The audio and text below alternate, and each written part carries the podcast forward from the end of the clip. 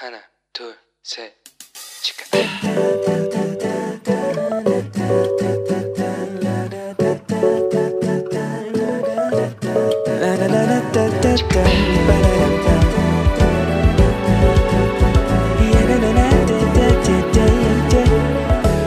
we go. Hello，你这个星期过得好吗？我是想当你人生应援团头号粉丝的 Annie。 哇哦，新年新气象，新年新计划。诶，大家去年的计划写了一些什么啊？完成了多少？嗯，赶快来盘点一下。我去年的目标哦，就是第一我要拿到这个 TOPI 成绩五级以上嘛，然后大学顺利毕业，然后完成我们石头一年的节目，然后还有小故事的创世纪。那这些部分啊，就是都是已经完成的。哇耶，掌声！但是诶，没完成的也很多，好吗？那比方说，我去年啊，就是除了读中文的圣经以圣经一遍之外，我还想要再也还还想要读一遍韩文的圣经，但是。哇，就是你知道人算不如天算，有没有？到了十二月三十一号，我还没有完成读一遍韩文圣经，不过没有关系，我一定会在最近把它完成。另外啊，我不是要申请大学院吗？各位，我申请了，但是我落榜了，哦，好可怜哦。你呢，是不是也跟我一样，有一些完成的目标，但是还有一些没有完成呢？啊，如果没有完成，没有关系啦，我们不要放弃，跟我一起，我们今年再继续挑战一下，对不对？但有些时候哦，我们就会把这一些就认为说啊，我们就是失败啊，我就做不好啊，算了啦，我就放弃好了。但是那真的是失败吗？就以前啊，以前我们还不是很敬虔基督徒的时候，我们都很喜欢看星座，有没有？各位，我就是处女座，处女座马上联想的第一件事情就什么？对，没错，你说对了，就是完美主义。好，当然现在我觉得太棒了，我们已经不是就我是一个基督徒，我不用再去看那些星座，就不用再背这些星座，说你就是一个什么样的人。但是我有没有这些这些？就是曾经在我的信念里面种下的完美主义呢？我认为有，而且非常多。好，我们来看一下维基百科里面怎么样来定义完美主义。其实完美主义哦是在心理学里面就指说啊有一种不断去追求，比方说又快又准确，或者是说它基本上很准确的一种主义，或者是又可以讲说就是一种追求完美的性格。哦，那这当然通常会伴随就是我们的自我否定啊，或者是对他人的就是很在乎别人对我们的评价，我会很注意这些事情。那完美主义的人呢，通常会具有多种面向的性格，有积极的一面，也有消极的一面。但是啊，病态的完美主义就会让我们就是会追求过高，并且没有办法实现的目标。并且会在失败的时候就给我们带来极大的痛苦，但是正常的完美主义其实也可以给我们带来追求目标的动力，然后也会带来一些乐趣。其实，在心理学里面呢，就对于完美主义的研究，其实我想应该比较著名的就是阿德勒，他认为追求完美是人最纯净也是最为本质的动机。但是啊，比方说好追求完美，其实有很多种形式嘛。我们来想一想有哪一些？比方我爸，我觉得我爸就是一个完美主义者。其实他像他就觉得很标准的一个在我身上的例子，就是他认为如果我没有，比方我考三科，三科没有全部一百分，那我就算拿到第一名，我也不能算是第一名。就是你一定要全部一百分，你才是第一名。那又或者是比如说像我们这种单身的基督徒姐妹呀，或者是说。哦，我们这些姐妹身边的朋友啊，通常我们都会怎么祷告啊？主啊，请让我找到一个很敬虔爱主、很热衷服侍，最好他又很浪漫，长得又高又帅，哇，标准教会欧巴，对不对？那就怎么样？太完美了。又或者是说，如果我们生病的时候，我们也会希望找到一个很完美的医生啊，医术很好啊，很高明啊，对不对？很快就可以把我治好啊，手术也动得快，疤痕也很小，对不对？或者是我们可以找到一个完美的心理治疗师。那我们基督徒啊，通常也会怎样？希望找到一间完美的教会。哇，我的教会太棒了！对不对？然后就有这么多很优秀的人来，然后这里面的环境又很优美，然后教会做的服饰又很棒，这样子。好，那比方说像学生呐，就可能会希望就是遇到哦很会教书啊，对不对？然后上课又很幽默、很风趣，而且最好是给分又很大方的教授。哇，你看我们的完美主义在我们的生活里面真无所不在啊。其实完美主义的一个基本信念呢，就是说，除非我生命的某一个层面它是独特的。而且是比别人都更好的，它是完美的，要不然我的生命就失去意义。那完美主义通常也会发生在感觉的世界里。那所以我之前是不是讲过，感觉会怎么样？会骗人。好，但是呢，完美主义有一些，它就是对事情的感觉。比方说，我们会对亲近的人过世感到难过，当然我们也会对别人。就侮辱我们啊，我们当然就会生气，对不对？像这一类就是对事情的感觉，但这些啊，它都会让我们感觉，嗯，我们是一个真实的人，我们是一个有感情的人，这样子。但是如果我们对我们自己有过度完美的要求的话，那我们可以接受这样的感觉吗？我们就不能接受这样感觉，因为这种感觉都是一种很懦弱的感觉，比方说难过的感觉、生气的感觉、愤怒的感觉。忧伤的感觉，那所以啊，这些让我们觉得自己是一个软弱的这一些的感觉呢，就会对我们产生威胁，所以我们心里面本能，我们就会想要去去除它们。那结果会变成什么？我们可能就会因为对自己有这一些感觉而生气，然后并且感到有罪恶感。那也有可能啊，我们就因为，比方说，我们就会觉得。自己觉得悲伤是很可耻的啊，或者是我们觉得我们有焦虑的感觉，我们也会觉得生气。为什么我要这么焦虑？这样子，那这样子的话，可能就会给我们带来一些其他的麻烦。那其实完美主义啊，它也有可能会让我们对许多决定来感到不安哦。比方说，诶，我这样做对吗？我买这个手机新手机的时候，我是不是买到最便宜的？我是不是拿到了最多的赠品？我是不是拿到了最好的价格？我现在选择的这个科系是对的吗？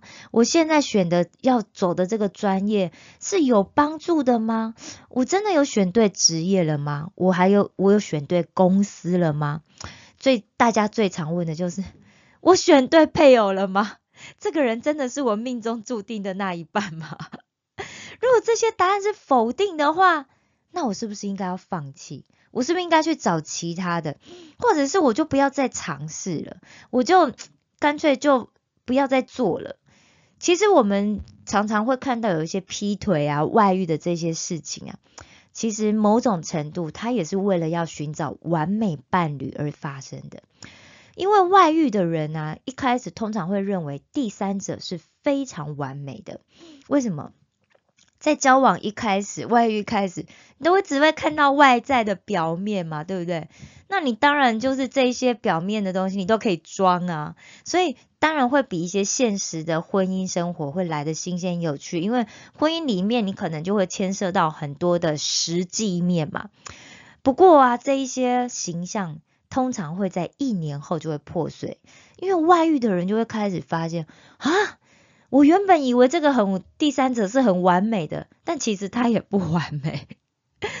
大家记得吗？之前石头信箱问过，就是想要跟男朋友分手那位同学，他就说他现在就可以想象，他如果跟现在的男朋友结婚的话，以后的生活会是什么样子。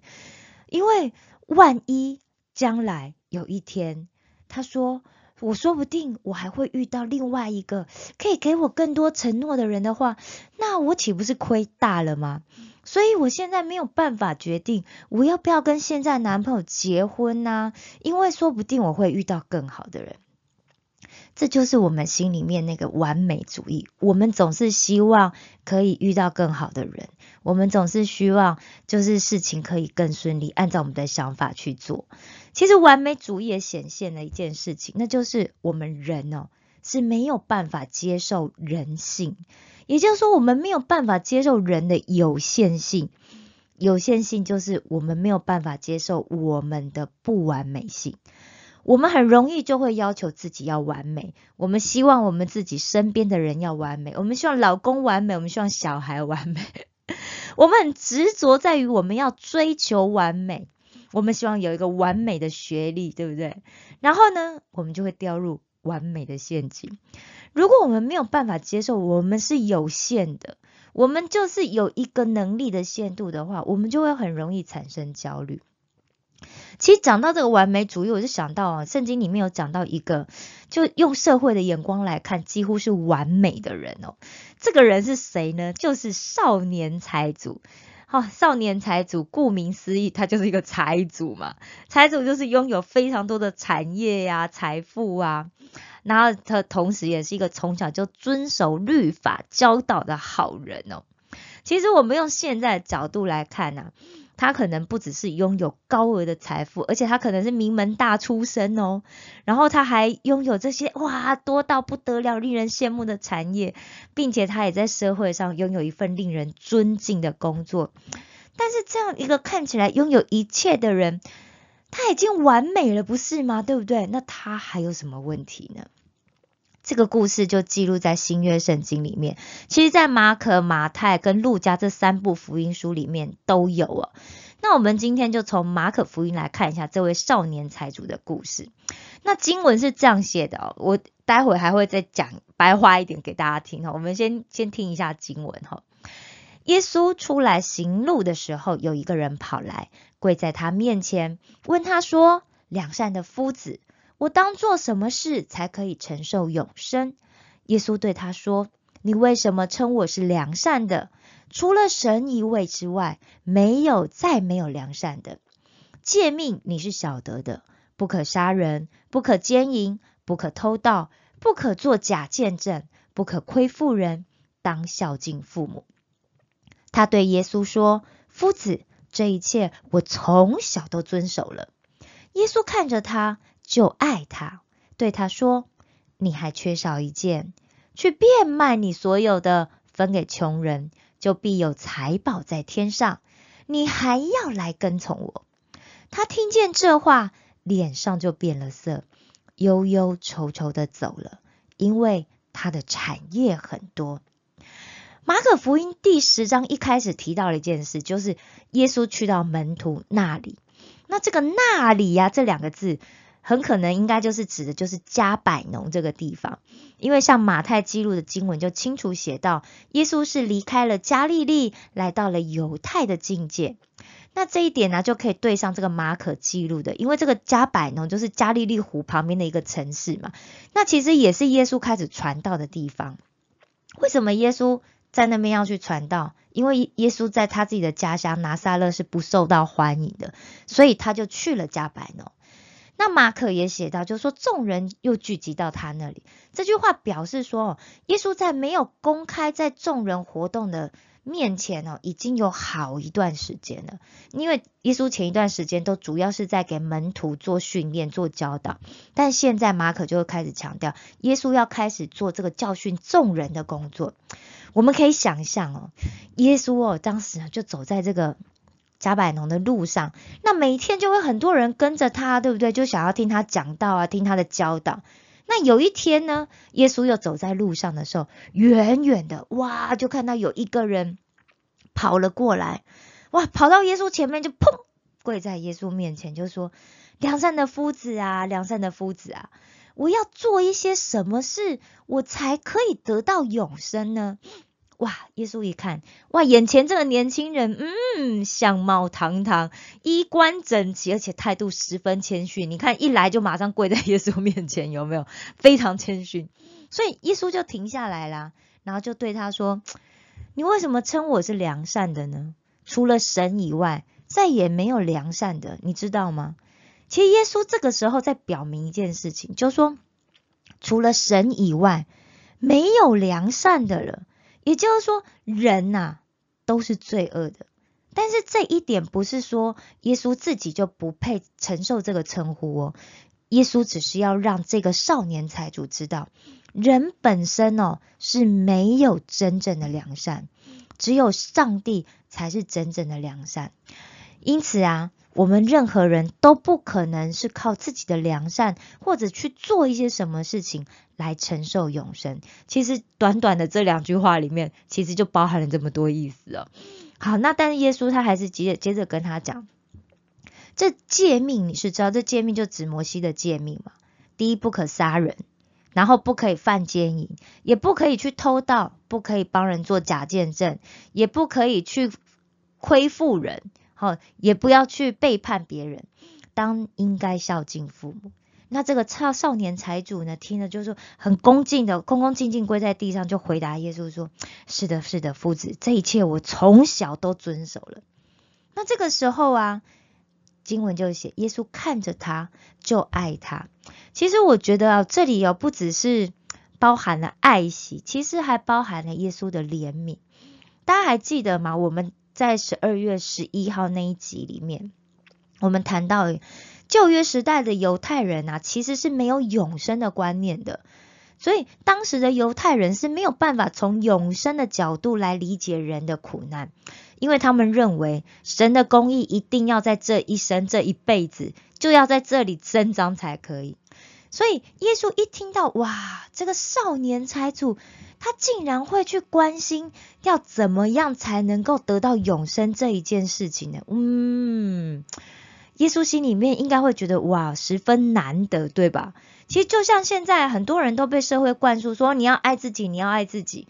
但是如果你在耶稣面前说，耶稣啊，我该怎么去爱别人？如果你这样问耶稣的话，耶稣一定会觉得，哎呦，这个小孩不一样哦，对不对？嗯，就那种感觉，大家懂哦。